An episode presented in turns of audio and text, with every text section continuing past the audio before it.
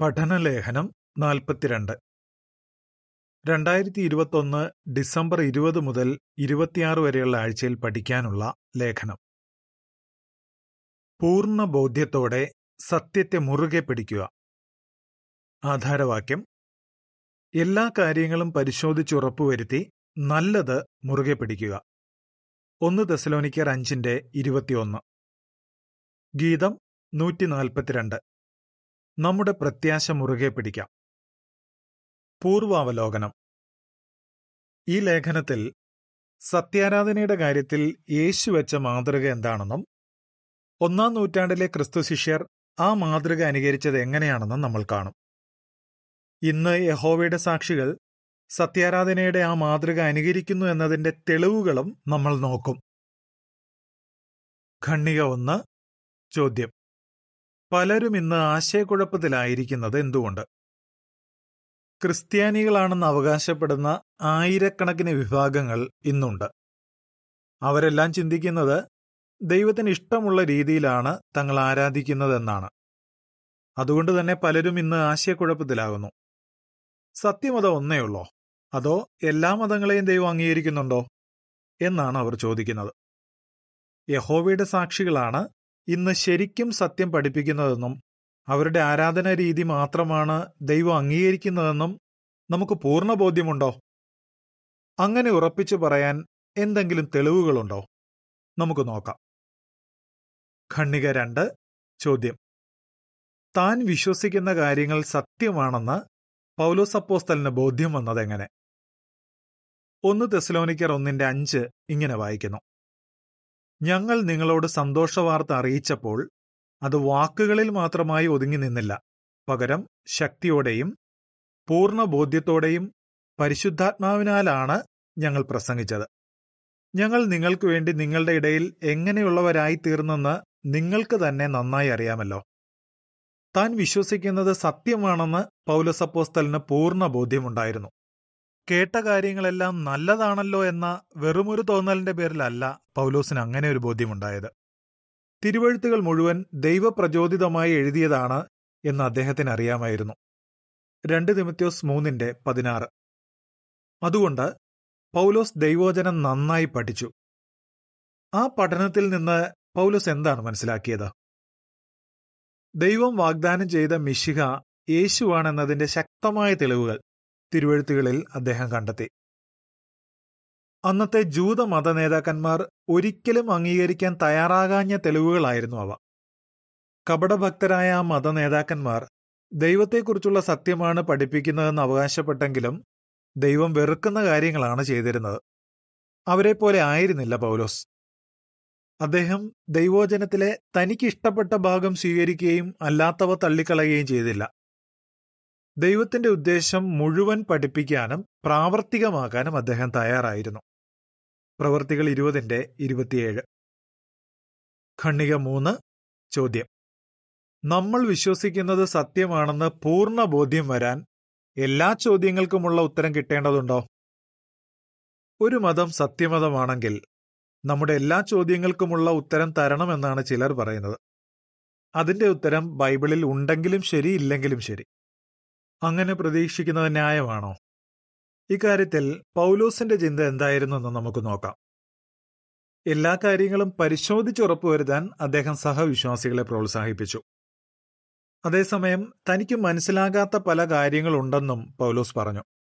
നമ്മുടെ അറിവ് അപൂർണമാണ് എന്ന് അദ്ദേഹം എഴുതി. കൂടാതെ നമ്മളൊരു ലോഹ കണ്ണാടിയിൽ അവ്യക്തമായിട്ടാണ് കാണുന്നതെന്നും അദ്ദേഹം കൂട്ടിച്ചേർത്തു. ഒന്ന് കുരിന്തിയർ പതിമൂന്നിന്റെ ഒൻപതും പന്ത്രണ്ടും. പൗലൂസിന് എല്ലാ കാര്യങ്ങളും അറിയില്ലായിരുന്നു. നമുക്കും അങ്ങനെ തന്നെയാണ്. പക്ഷേ യഹോവയെക്കുറിച്ചുള്ള അടിസ്ഥാന സത്യങ്ങൾ അദ്ദേഹം മനസ്സിലാക്കി. താൻ വിശ്വസിക്കുന്നത് സത്യമാണെന്ന് ബോധ്യപ്പെടാൻ അദ്ദേഹത്തിന് അത് മതിയായിരുന്നു. ഇനി വായിക്കുന്നത് അനുബന്ധ വിവരങ്ങളാണ്.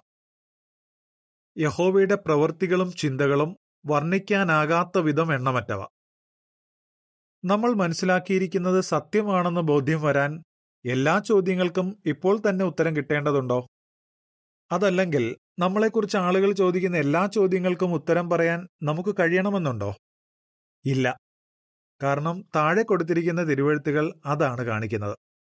അവിടെ പറയുന്നതനുസരിച്ച് യഹോവയുടെ പ്രവൃത്തികളെയും ചിന്തകളെയും കുറിച്ച് എല്ലാം അറിയാൻ ആർക്കും കഴിയില്ല. നമ്മുടെ ദൈവത്തെക്കുറിച്ച് നമ്മൾ എന്നെന്നും പഠിച്ചുകൊണ്ടേയിരിക്കും. അതേസമയം യഹോവയിലും യഹോവയുടെ ഉദ്ദേശങ്ങളിലും ശക്തമായ വിശ്വാസമുണ്ടായിരിക്കാൻ ആവശ്യമായത്ര വിവരങ്ങൾ യഹോവ നമുക്ക് വെളിപ്പെടുത്തി തന്നിട്ടുണ്ട്.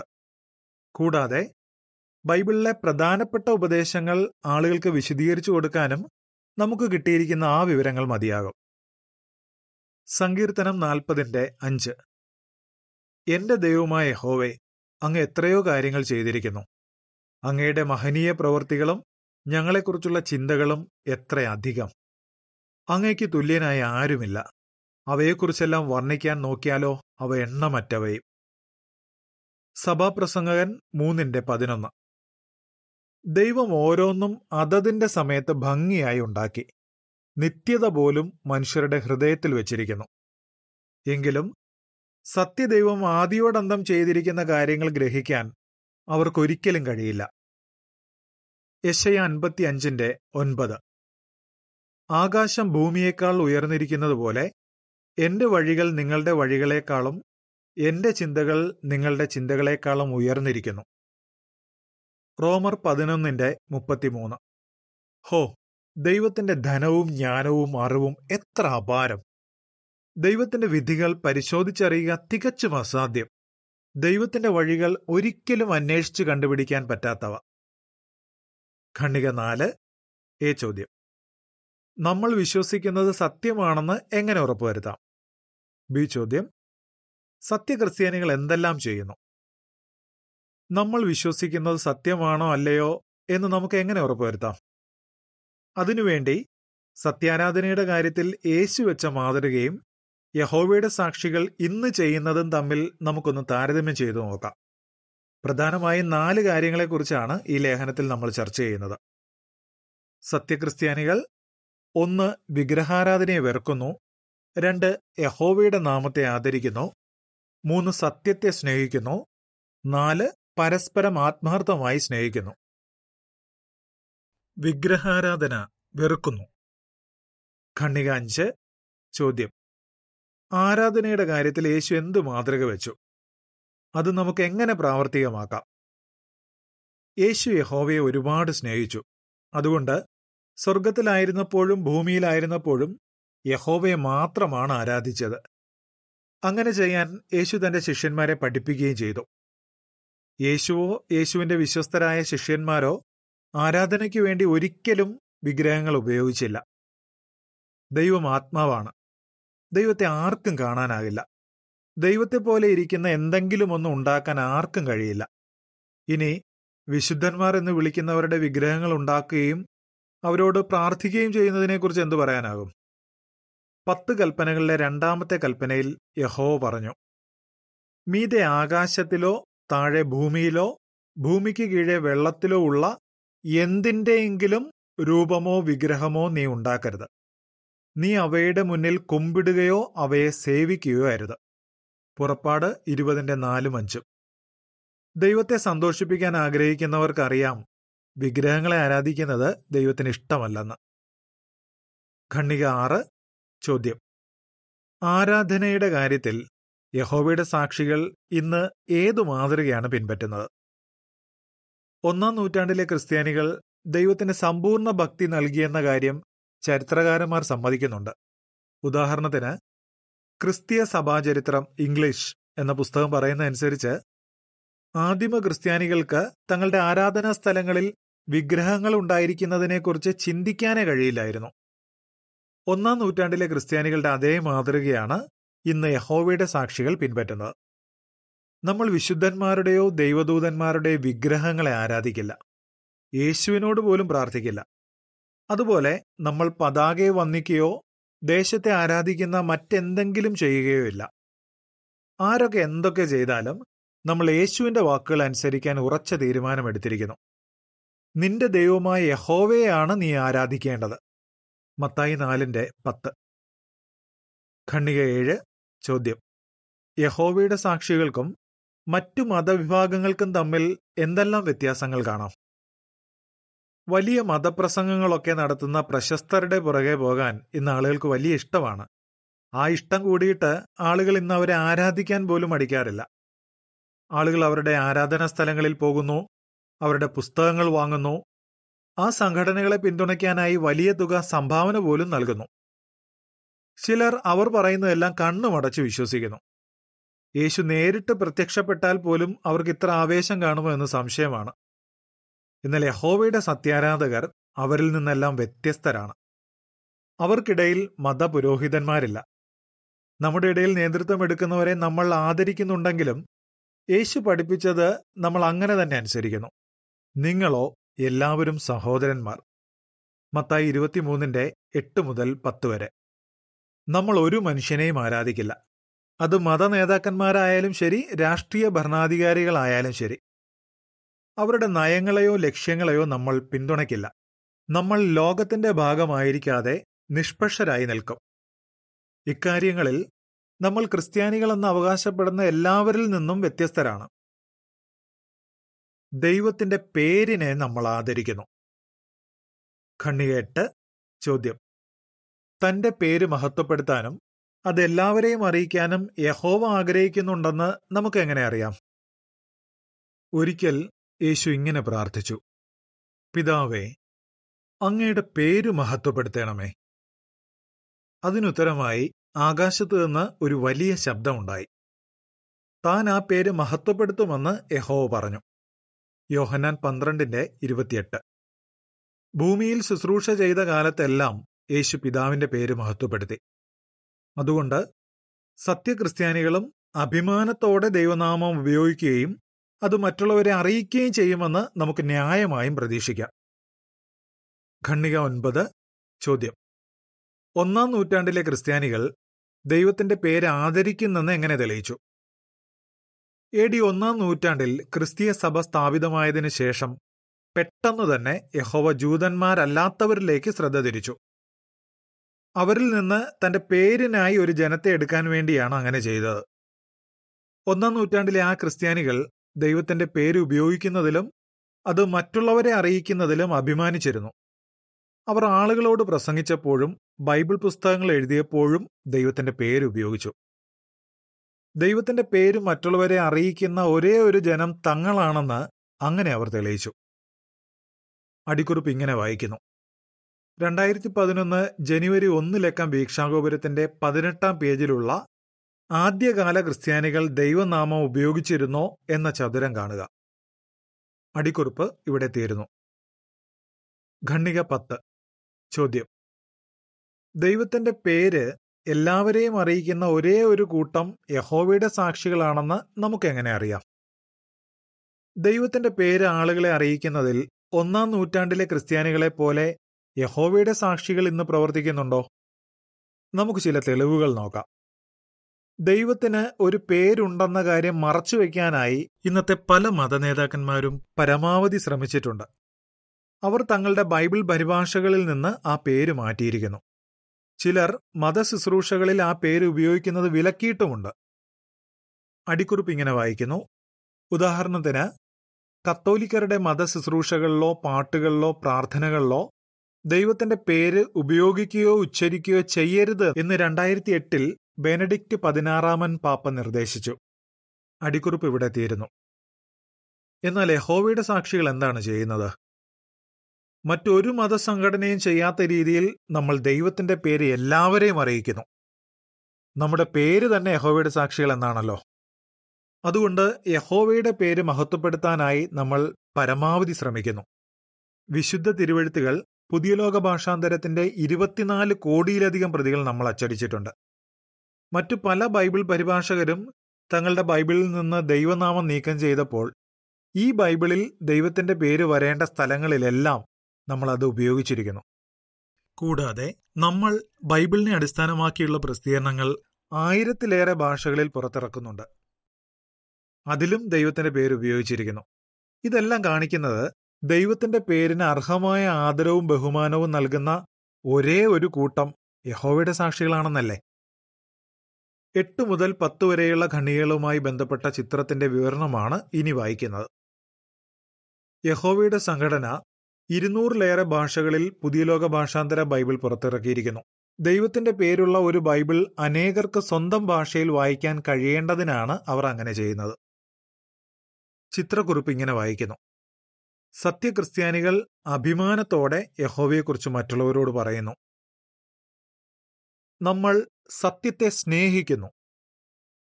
ഖണ്ഡിക പതിനൊന്ന് ചോദ്യം.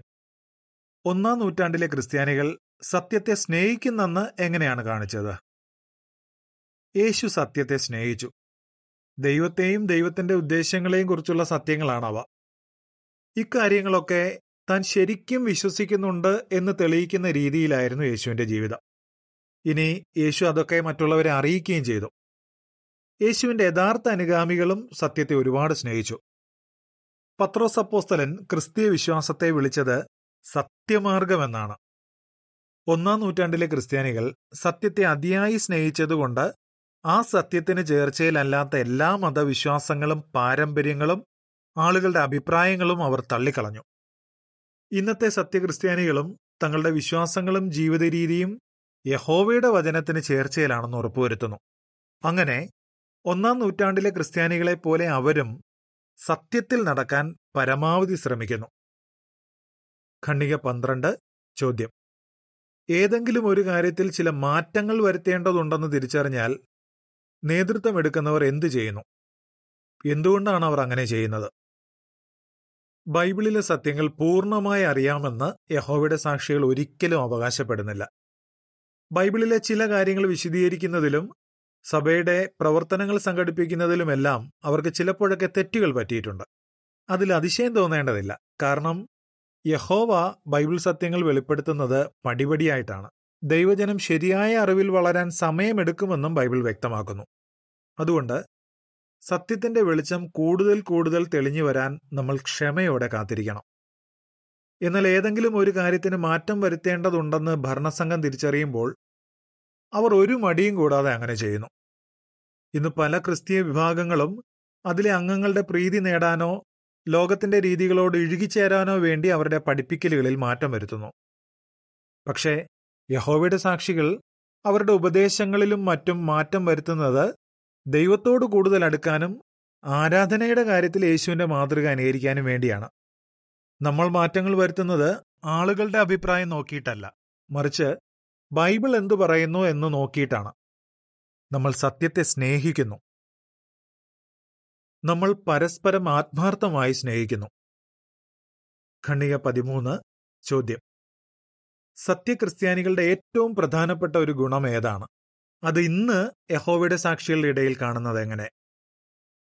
ഒന്നാം നൂറ്റാണ്ടിലെ ക്രിസ്ത്യാനികൾ പല നല്ല ഗുണങ്ങൾക്കും പേരുകേട്ടവരായിരുന്നു എന്നാൽ അവരുടെ ഇടയിലെ സ്നേഹമാണ് ഏറ്റവും പ്രശസ്തമായിരുന്നത്. യേശു പറഞ്ഞു നിങ്ങളുടെ ഇടയിൽ സ്നേഹമുണ്ടെങ്കിൽ നിങ്ങൾ എന്റെ ശിഷ്യന്മാരാണെന്ന് എല്ലാവരും അറിയും. യോഹന്നാൻ പതിമൂന്നിന്റെ മുപ്പത്തിനാലും മുപ്പത്തിയഞ്ചും. ഇന്ന് ലോകമെങ്ങുമുള്ള യഹോവയുടെ സാക്ഷികളുടെ ഇടയിൽ യഥാർത്ഥ സ്നേഹവും ഐക്യവും കാണാം. ഇക്കാര്യത്തിൽ നമ്മൾ മറ്റെല്ലാ മതങ്ങളിൽ നിന്നും വ്യത്യസ്തരാണ്. കാര്യം നമ്മൾ പല രാജ്യങ്ങളിൽ നിന്നും സംസ്കാരങ്ങളിൽ നിന്നും ഒക്കെ ഉള്ളവരാണെങ്കിലും നമ്മൾ ഒരൊറ്റ കുടുംബം പോലെയാണ്. ആ അടുപ്പവും സ്നേഹവും നമ്മുടെ മീറ്റിങ്ങുകളിലും സമ്മേളനങ്ങളിലും കൺവെൻഷനുകളിലും ഒക്കെ കാണാം. ഈ വസ്തുത നമ്മുടെ ആരാധന യഹോവ ആഗ്രഹിക്കുന്ന രീതിയിൽ തന്നെ ഉള്ളതാണെന്ന നമ്മുടെ ബോധ്യത്തെ കൂടുതൽ ശക്തമാക്കുന്നു. ഖണ്ണിക പതിനാല് ചോദ്യം. കൊലോസിയർ മൂന്നിന്റെ പന്ത്രണ്ട് മുതൽ പതിനാല് വരെയുള്ള വാക്യങ്ങൾ അനുസരിച്ച് നമുക്കെങ്ങനെ മറ്റുള്ളവരോട് അഗാധമായ സ്നേഹം കാണിക്കാം? പരസ്പരം അഗാധമായി സ്നേഹിക്കാൻ തിരുവഴുത്തുകൾ നമ്മളോട് പറയുന്നു. തമ്മിൽ തമ്മിൽ ക്ഷമിക്കുകയും മറ്റുള്ളവരുടെ കുറവുകൾ സഹിക്കുകയും ചെയ്തുകൊണ്ട് നമ്മൾ ആ സ്നേഹം കാണിക്കുന്നു. ഇനി സഭയിലുള്ള എല്ലാവരോടും നമ്മൾ ഉദാരതയും ആതിഥ്യവും കാണിക്കുന്നു. നമ്മളെ വിഷമിപ്പിച്ചിട്ടുള്ളവരോട് പോലും അങ്ങനെ ചെയ്യുന്നു. ഇത്തരത്തിൽ സ്നേഹം കാണിക്കുന്നതിലൂടെ നമ്മൾ യഥാർത്ഥ ക്രിസ്ത്യാനികളാണെന്ന് തെളിയിക്കുകയാണ്. കൊലോസിയർ മൂന്നിന്റെ പന്ത്രണ്ട് മുതൽ പതിനാല് വരെ ഇങ്ങനെ വായിക്കുന്നു. അങ്ങനെ നിങ്ങൾ ദൈവം തെരഞ്ഞെടുത്ത വിശുദ്ധരും പ്രിയരുമായതുകൊണ്ട് ആർദ്രപ്രിയം അനുകമ്പ ദയ താഴ്മ സൗമ്യത ക്ഷമ എന്നിവ ധരിക്കുക. ഒരാൾക്ക് മറ്റൊരാൾക്കെതിരെ എന്തെങ്കിലും പരാതിക്ക് കാരണമുണ്ടായാൽ തന്നെ അത് സഹിക്കുകയും അന്യോന്യം ഉദാരമായി ക്ഷമിക്കുകയും ചെയ്യുക. യഹോവ നിങ്ങളോട് ഉദാരമായി ക്ഷമിച്ചതുപോലെ നിങ്ങളും ക്ഷമിക്കുക. ഇതിനെല്ലാം പുറമെ ആളുകളെ ഒറ്റക്കെട്ടായി നിർത്താൻ കഴിവുള്ള സ്നേഹം ധരിക്കുക. വിശ്വാസം ഒന്ന് ഖണ്ഡിക പതിനഞ്ച് ചോദ്യം. മറ്റേതെല്ലാം കാര്യങ്ങളിൽ നമ്മൾ ഒന്നാം നൂറ്റാണ്ടിലെ ക്രിസ്ത്യാനികളുടെ മാതൃക പിൻപറ്റുന്നു? മറ്റു പല കാര്യങ്ങളിലും ഒന്നാം നൂറ്റാണ്ടിലെ ക്രിസ്തീയ സഭയുടെ അതേ മാതൃക നമ്മൾ പിൻപറ്റുന്നു. ഉദാഹരണത്തിന് ഒന്നാം നൂറ്റാണ്ടിലെ ക്രിസ്ത്യാനികളുടെ സംഘടനാ ക്രമീകരണം തന്നെയാണ് ഇന്ന് നമ്മുടേത്. അവർക്കുണ്ടായിരുന്നതുപോലെ തന്നെ നമുക്കും സഞ്ചാര മേൽവിചാരകന്മാരും മൂപ്പന്മാരും ശുശ്രൂഷദാസന്മാരും ഒക്കെയുണ്ട്.